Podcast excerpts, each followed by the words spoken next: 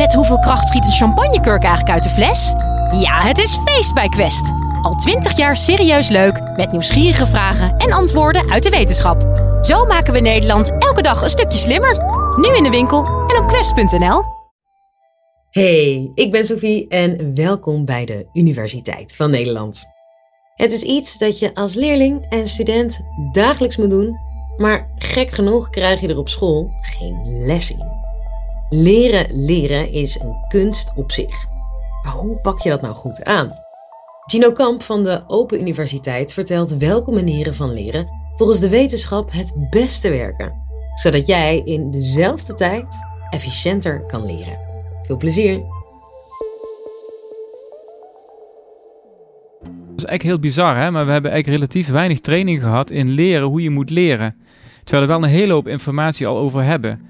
We zouden dat eigenlijk gewoon op de basisschool in groep 7, 8 gemakkelijk al kunnen gaan doen en mee kunnen gaan starten. Om mensen zeg maar klaar te maken om goede, uh, goede leerders uh, te worden. Wat veel studenten doen, maar wat eigenlijk niet zo goed werkt, is tekst markeren of onderstrepen. Uh, het maken van samenvattingen op een passieve manier. Dingen herbestuderen, dus dingen nog een keer doorlezen. Een heel vaak gebruikte strategie. Het zijn allemaal strategieën waarvan eigenlijk we weten dat studenten het heel vaak gebruiken, maar die ook eigenlijk dus niet goed werken.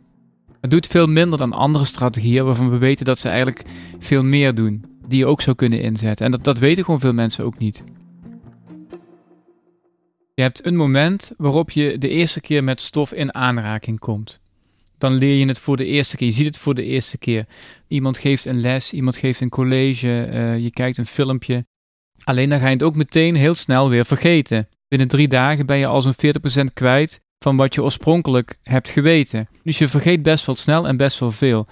Tenzij je herhaling inbouwt. Dus dan, dan moet, word je er nog een keer mee geconfronteerd. Herhaling, dat weten we, dat werkt. Dat is ook al een heel oud uh, effect. Als we het echt willen leren, dan moeten we het gaan herhalen. Dan moeten we ermee oefenen. Dan moeten we er actieve uh, dingen mee gaan doen. Om er ook voor te zorgen dat we het beter onthouden en dat we het ook op een later moment weer kunnen herinneren. Maar de manier waarop we herhalen is meestal niet zo effectief. Omdat we vaak te lang uitstellen en dan vlak voordat we het moeten ophalen, gaan we nog heel intensief herhalen, vaak ook nog op de verkeerde manier. Wat we meten is hoe goed zorgt uh, een strategie ervoor dat je iets beter onthoudt. Nou, een markeerstift doet dat eigenlijk niet. er zijn uh, best wel veel onderzoeken waarin bijvoorbeeld mensen een tekst moeten markeren, of ze doen dat niet, of ze kijken bijvoorbeeld naar wat anderen gemarkeerd hebben. Er zijn allerlei varianten van. Nou, al die drie groepen scoren even goed op een toets over de inhoud van die tekst op een later moment. Dus het maakt niet uit welke van die drie strategieën ze dan gebruikt hebben. Die hebben dezelfde resultaten, die onthouden evenveel van die tekst. Een markeerstift voegt in feite niks toe. We hebben zelf, zelf ook onderzocht uh, op middelbaar, met middelbare scholieren. Tekst nog een keer doorlezen. Dus herbestuderen eigenlijk. Dat komt eigenlijk bij iedereen komt dat wel zo'n beetje terug, als, ook als dominante strategie. Als we een tekst lezen en we herkennen dingen, dan denken we: oh ja, dit heb ik eerder gezien, dus ik ken blijkbaar die tekst. Maar dat zegt heel weinig over hoe goed we dan die informatie op een later moment uit ons geheugen kunnen ophalen als je er niet staat. Dus je houdt jezelf daarmee dus ook een beetje voor de gek. Het voelt goed, het voelt ook fijn, je komt in een soort van leesflow, maar het doet veel minder dan andere strategieën uh, die je ook zou kunnen inzetten. Dus daar moet je ook op trainen, daar moet je ook je strategieën eigenlijk op aanpassen. Er zijn 10.000 verschillende vormen van samenvattingen. Dus het is ook heel lastig om het te onderzoeken. Maar netto uh, zijn we gewoon niet zo goed in samenvatten. Dus we zijn niet zo goed in het selecteren van de juiste informatie die dan in die samenvatting terecht moet komen. Het is een, een lastige strategie. Als je dingen voor het maken van een samenvatting overschrijft, dan lees je dus de informatie en die informatie schrijf je op een ander vel weer neer. Maar er zit geen actieve verwerking in dat proces. Je doet niks met die informatie. Die informatie is eigenlijk, wordt maar oppervlakkig bekeken. Uh, je wil juist dat je iets actiefs met die informatie gaat doen, zodat die ook daardoor beter in je geheugen wordt opgeslagen. Bij stampen, en dat is een strategie die we ook vaak gebruiken, is het zo dat we kort op het moment dat we moeten presteren, uh, hard gaan studeren en veel gaan herhalen. Dus de dag voor de toets bijvoorbeeld intensief gaan studeren gedurende een langere periode. Wat we eigenlijk willen met het onderwijs in het algemeen is dat we voor de lange termijn dingen leren, zodat we ze later in ons leven ook nog kunnen gebruiken. Dat lange termijn leren is iets anders dan korte termijn presteren. Je kunt soms, tot de stampen, op de korte termijn wel goed presteren. Maar daarna verdwijnt die informatie weer heel snel uit je geheugen. En dan hebben we daar eigenlijk dus nog niks aan, want we willen het graag voor de lange termijn leren. Het lastige is dat die dingen die eigenlijk niet zo goed werken, die oppervlakkige strategieën, die voelen vaak wel fijner. Dus die zijn ook gemakkelijker, tussen aanhalingstekens. Uh, alleen ze leveren niet zoveel op.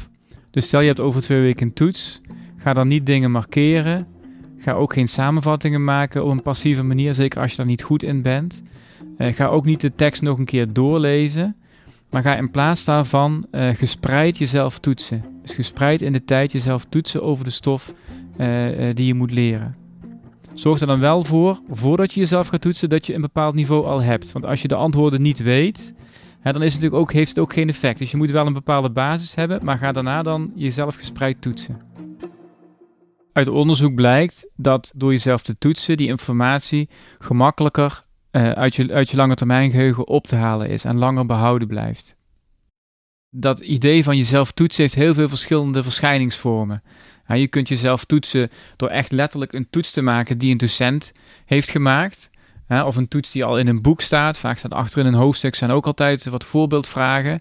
Een oud tentamen. dus dan heb je echt wel een toets voor je. Maar je kunt ook jezelf laten overhoren door iemand. Uh, en je kunt zelf ook je eigen toets maken door bijvoorbeeld flashcards te gebruiken. Kaartjes met op de ene kant een vraag en aan de achterkant het antwoord. dus door te kijken van wat is de kern van die stof en er zelf vragen op te schrijven en je dan later daarmee uh, te gaan toetsen. Dat zijn allemaal activiteiten waarbij je actief die stof uit je geheugen moet ophalen. Dus het proces van het ophalen, dat zorgt ervoor dat die informatie langer behouden blijft en dat je het ook minder snel vergeet.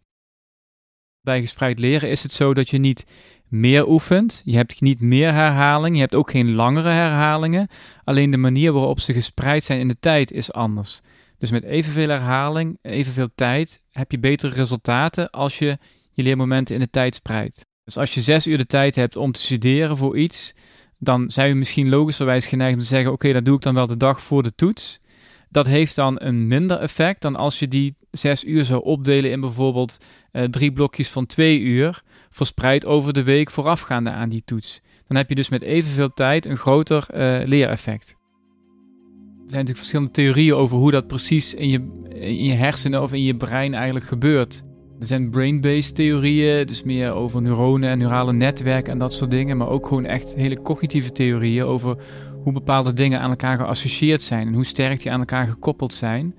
En um, het feit uh, dat je iets ophaalt uit je geheugen zorgt ervoor dat datgene wat in je geheugen zit geactiveerd wordt.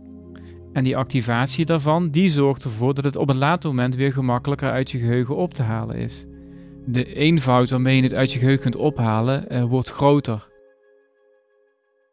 Als ons gevraagd wordt om in te schatten hoe goed we iets geleerd hebben, na, na het gebruik van een bepaalde strategie, dan kunnen we dat eigenlijk vaak niet zo goed inschatten.